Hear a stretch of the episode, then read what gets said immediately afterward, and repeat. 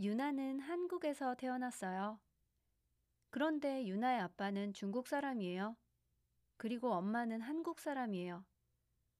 유나는 엄마하고 이야기를 많이 해요. 아빠하고도 이야기를 많이 해요. 그래서 한국어를 아주 잘해요. 그리고 중국어도 잘해요. 한국에서 초등학교하고 중학교하고 고등학교를 졸업했어요. 어느 날 유나가 택시를 탔어요. 그리고 택시에서 아빠하고 전화를 했어요. 보통 유나는 아빠하고 중국어로 말해요.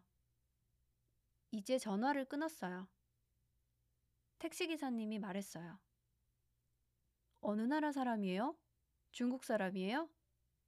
유나가 대답했어요. 아빠가 중국 사람이에요. 그리고 엄마는 한국 사람이에요. 저는 한국에서 태어났어요. 기사님이 말했어요. 와, 중국어하고 한국어를 정말 잘해요. 유나가 웃었어요. 네, 감사합니다.